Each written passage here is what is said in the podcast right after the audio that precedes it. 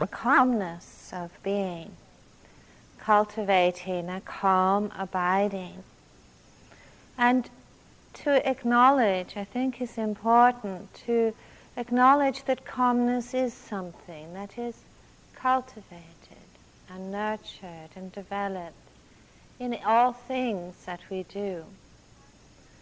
Sometimes it is really a question of learning how to rest, how to rest in each breath, how to rest in each step that we take, how to rest within our actions, how to rest within each moment, so that our bond, our connection with our breath, with the steps that we take, with the actions that we engage in, is a relationship of receptivity, of a clear attentiveness, of a wholeheartedness. It is helpful, I think, especially in the first days of a retreat, to very consciously be cultivating a certain stillness of being.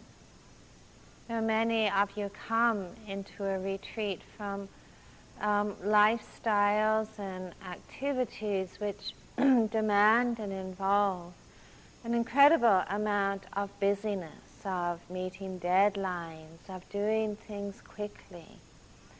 Um, none of that really applies here. And it is possible to very intentionally to let go of the busyness and to focus instead on cultivating a stillness of being.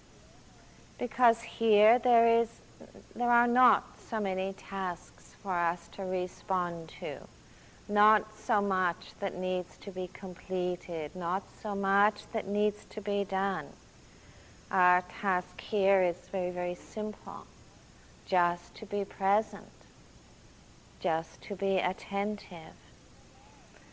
Being aware in, in cultivating that stillness as we go through our day here today, um, of letting go of, you know, urgent projects that need to be done, of letting go of, you know, feelings of impulsiveness, you know, that now i I must go and have a drink now, I must go to my room now, I need to go here or to do some one, one thing or another. To cultivate within our days a certain quality of letting go. What is really needed in this moment? What is really asked of me in this moment? And certainly our thoughts, our minds can probably produce all kinds of things that would be very interesting to do, to to check out, to look at. But to come back, what is really needed, what is really asked of me in this moment. And perhaps it is enough just to be present with what is already with us.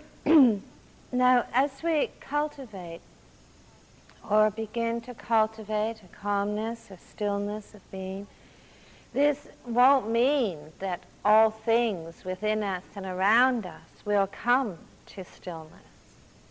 In fact, it is the experience of many people that as we begin to sit and to be more still, there is almost a feeling of our inner world actually speeding up.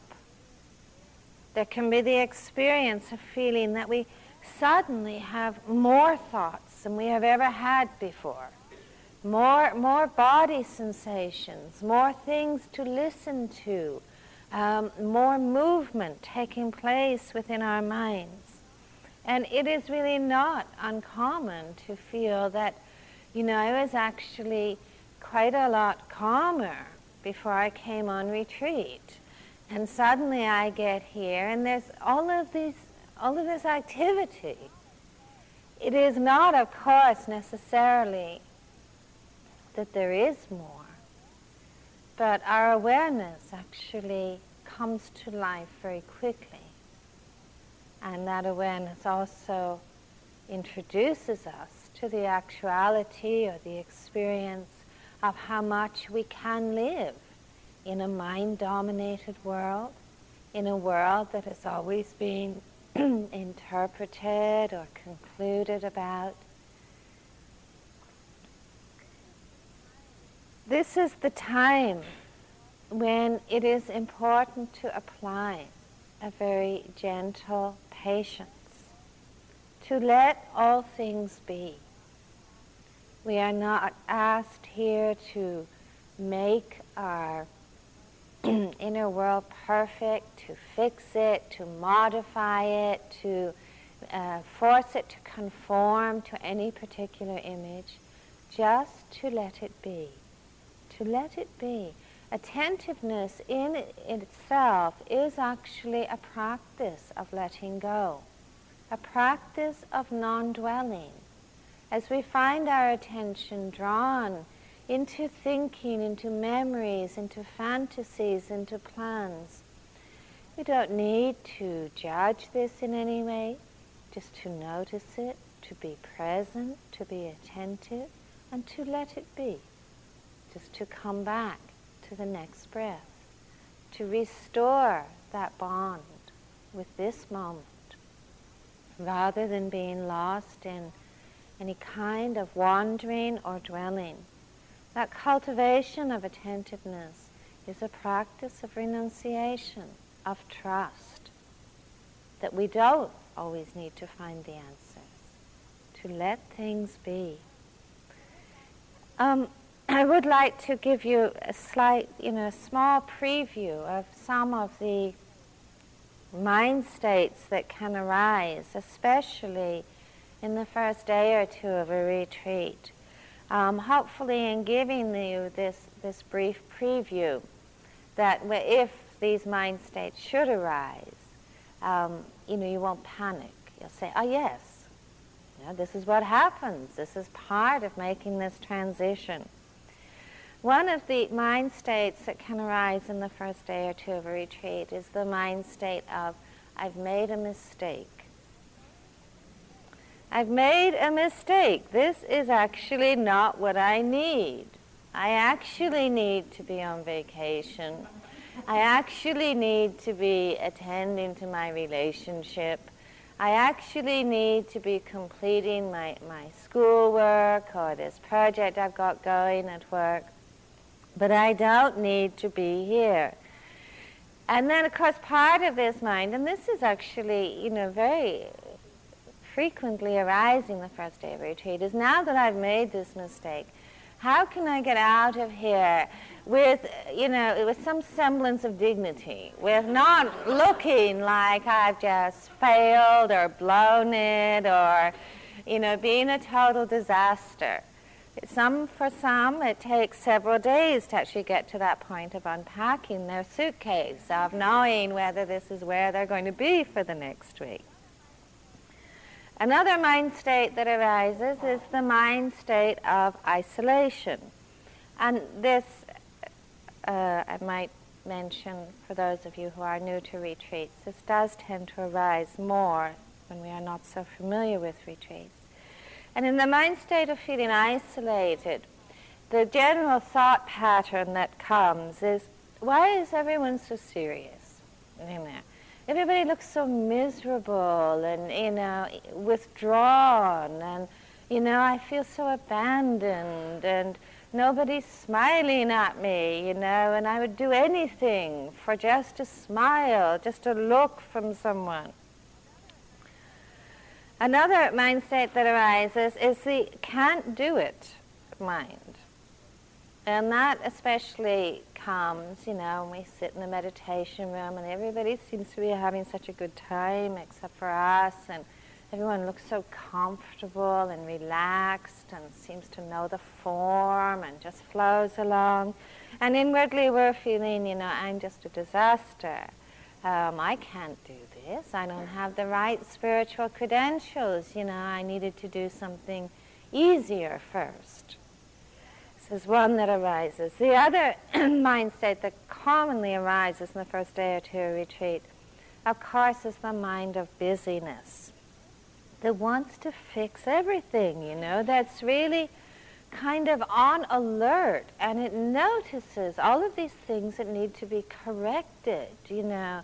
in the kitchen and in the maintenance and in the housekeeping and in the rooms and you know everything needs to be fixed in some way um, and in that mind of course there's a real temptation you know i've got to write a lot of notes you know why why haven't the people on staff noticed you know that you know this could be a lot better if they just did this if they just put a little less salt in the food or if they you know, had a different setup in the meditation room.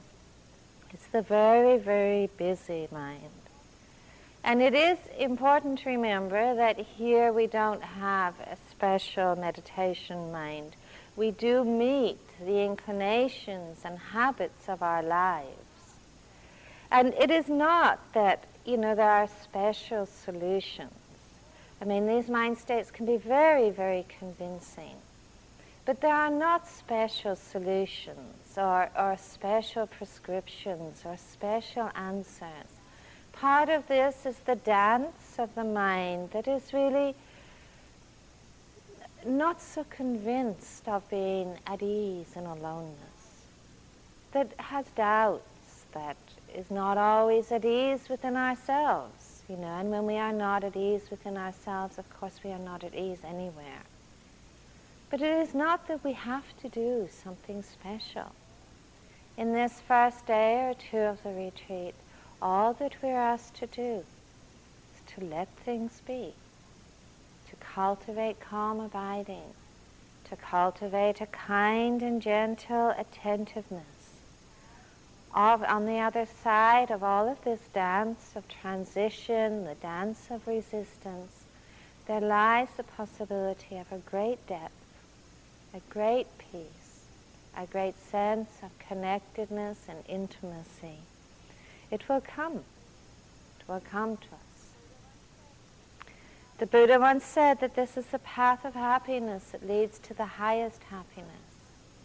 And that path of happiness means that happiness is not just a result of doing meditation.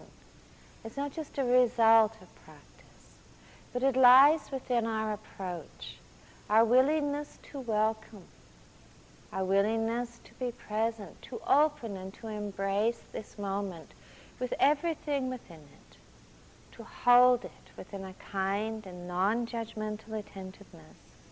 Within that willingness to welcome, we find a quiet happiness, a quiet peace that is always there in non-resistance, in not struggling,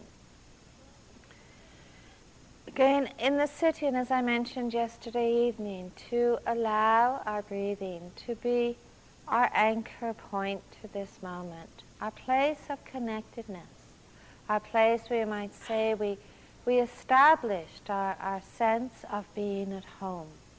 Here we can feel this. We can feel this breath. We can experience this breath. But to also cultivate an equality of attentiveness not a hierarchy of attentiveness. Not feeling that, oh yes, it is the right place to be is with the breath and everything else is incorrect or wrong. Your attention will be drawn at times to other aspects of your experience. This is not a, a failure, not a mistake, to cultivate an equality of attentiveness. Here I am just listening, just feeling, just sensing, just thinking, returning to the next breath so that we have that sustained connectedness. Within your breathing, not trying to any way alter or control what is happening within your breath. It is not so much of being in charge of your breathing, but to be present within it, to be attuned, to be clearly attentive there may be moments when you get lost. You know, when you simply get lost in thoughts, or plans, or ideas, the moment that you notice it, that moment of awakening is another moment of connectedness, just to begin again with the next breath. So in the beginning of the sitting, again, just checking in with your posture, with your body. Do you feel comfortable at ease and balanced.